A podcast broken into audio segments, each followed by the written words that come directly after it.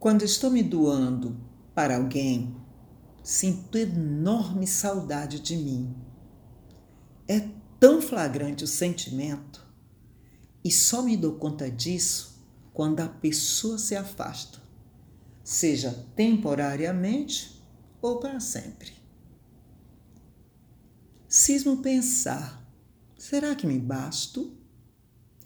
Percebo que é preciso abrir guarda para deixar o outro chegar. É a tal porta entreaberta, com fecho à prova de ladrão. Já me senti muito ausente durante longas temporadas em que me dei.